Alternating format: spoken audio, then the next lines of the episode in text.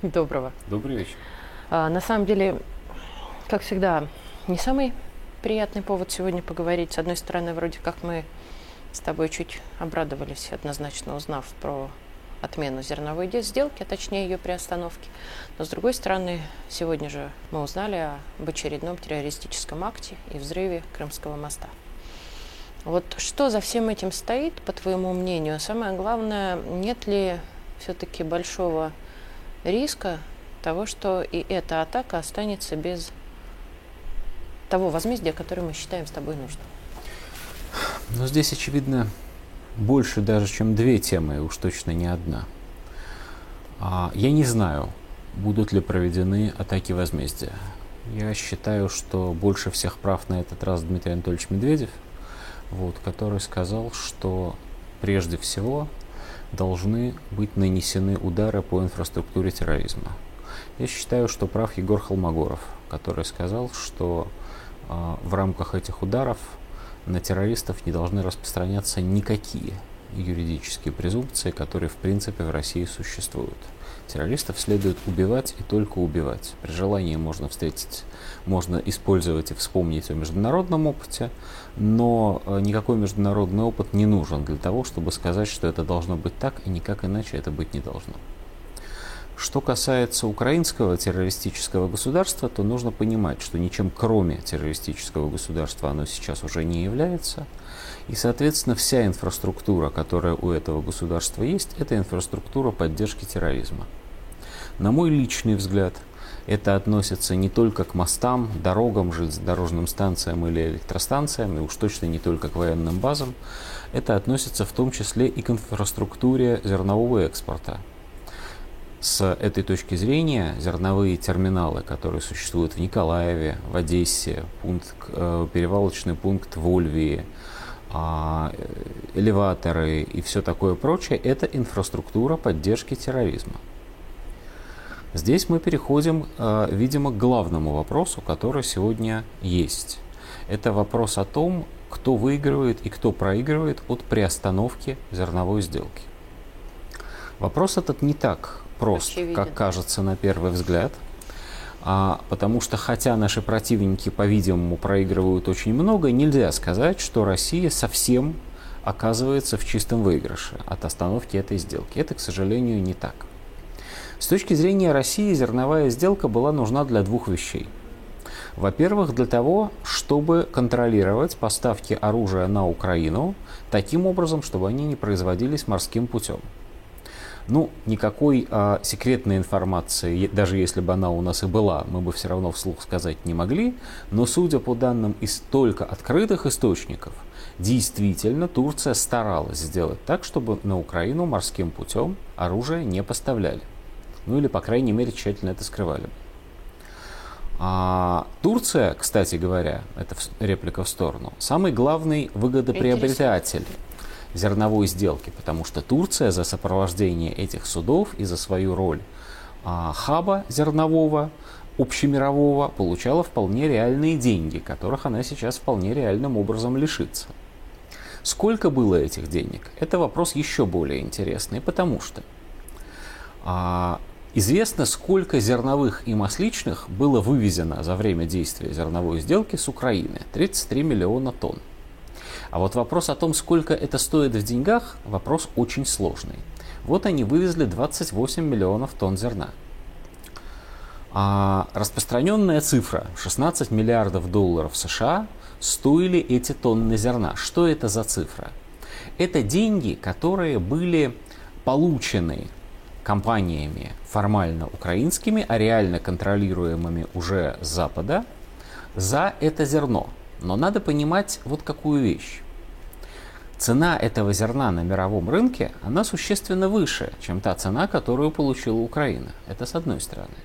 С другой стороны, если мы вписываем эти деньги в ВВП Украины, то ВВП-то имеет смысл считать не в номинальных долларах, а по паритету покупательной способности. Потому что, грубо говоря, на Украине все стоит несколько дешевле, чем в Европе. С этой точки зрения максимальная оценка выгоды Украины от зерновой сделки – это пятьдесят миллиардов долларов США. Что такое пятьдесят миллиардов долларов? Это очень легко понять. Весь украинский довоенный вэ вэ пэ – это сто восемьдесят миллиардов долларов. Формальные вэ вэ пэ Украины в прошлом году, который закончился в двадцать втором военном уже году, сто двадцать миллиардов долларов США. Легко видеть, что если Украина теряет эти пятьдесят миллиардов долларов своего вэ вэ пэ, у нее остается то ли семьдесят, то ли восемьдесят миллиардов долларов, смотря как считать. И вэ вэ пэ Украины сравнивается с вэ вэ пэ Афганистана. Смотрим на Россию. Что получает Россия, прервав зерновую сделку? Она получает отсутствие украинского живого экспорта. У противника больше нет своих денег.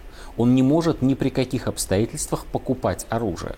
Он полностью остается на обеспечении Запада. Запад, между тем, не то чтобы совсем не хочет поддерживать Украину, но, в общем, делает это сейчас уже из последних сил. Поэтому для нас, именно поэтому, точнее для нас, прерывание зерновой сделки очень выгодно. Почему в таком случае в России до сих пор есть очень серьезные силы, которые выступают за продление зерновой сделки? По двум причинам. Плюс еще Первое. и бизнесмены. Давайте. Да. По двум причинам я сказал. Первые – это партия похабного мира, позорного мира. Это люди, которые считают, что с Западом нужно договариваться любой ценой по любому поводу, сокращая, так сказать, пространство военных действий. И с этой точки зрения, действительно, если есть какое-то сотрудничество с Украиной, то это хорошо. У этих людей есть рупоры. Вот даже э, не далее, как сегодня, к твоему покорному слуге обращались из издания под названием «Паблико» и просили комментировать. Вот это издание госп- с господином Межуевым во главе – это один из рупоров нашей так называемой партии мира, далеко не самый глупый. С другой стороны, в России есть люди, которые не теряли надежды извлечь из зерновой сделки вполне ощутимую финансовую выгоду. И даже нельзя сказать, что они там какие-то антипатриоты. А, речь идет о том, что ведь в чем суть была зерновой сделки для России? Она была в том, что российские минер... эти самые химические удобрения, аммиа... которые из аммиака делаются, они должны поступать на мировой рынок. На минуточку, не одна еще. Даже ни один килограмм не ушел. Да. да. Так в том-то и дело. Они все рассчитывали, рассчитывали. Аммиакопровод все не запускался. А сколько получилось? Не запускался. Чего У нас получилось? Зерновая сделка длилась довольно длительно. Зерновая сдел... сделка длилась почти год. Да. Она была заключена официально в августе время... две тысячи двадцать второго года. Ее условиями для... с точки зрения России были разблокирование экспорта удобрений, да. не препятствование российскому зерновому экспорту и, немаловажная деталь, что значит не препятствование, нормальные расчеты, нормальные в смысле как до войны, за российское зерно. То есть хотя бы один российский банк должен был быть подключен к системе свифт. Но очевидно это Россельхозбанк, потому что он этим и занимается. Ничего этого сделано не было, но было очень много обещаний, в том числе и в последние дни, со стороны аж целого генерального секретаря Организации Объединенных Наций, что мы вот-вот как-то продвинемся и что-то России все-таки сумеем дать. Насколько это много в деньгах, вопрос очень сложный. Там назывались разные совершенно суммы. Был даже, была даже такая оценка, что примерно триллион рублей, если бы все выполнялось, примерно триллион рублей дополнительно получила бы Россия от экспорта. То есть игра, в общем, ну, в общем, овчинка стоила выделки. Но проблема в том, что ничего не исполнялось. Однако есть и другой момент. И тоже, почему зерновую сделку очень многие хотят продлить. Эрдоган-то турецкий лидер, а Турции-то нужна зерновая сделка. А если Турция не получает зерновую сделку, она может взбрыкнуть. И экспорт в Россию всего того, что под санкциями через свою территорию, которого Турция сейчас как бы не замечает, теоретически Турция могла бы перекрыть. Все равно, даже если это произойдет. А зерновая сделка была для России таким позором, зерновая сделка настолько не соответствовала всей сути той войны, которую мы ведем против Запада. Зерновая сделка, с другой стороны, прерванная, настолько нам полезна, что все, что не Любые вписывается да, в эту полезность, можно счесть ну, как бы допустимыми издержками. Честь мы можем купить. себе это позволить. честь вообще нельзя купить. Поэтому, если рассуждать с этой точки зрения, с врагом вообще нельзя заключать никаких да. соглашений, пока он не убит. Да? Вот. Но э, если даже говорить об экономике. Очень израильский подход. Как-то так.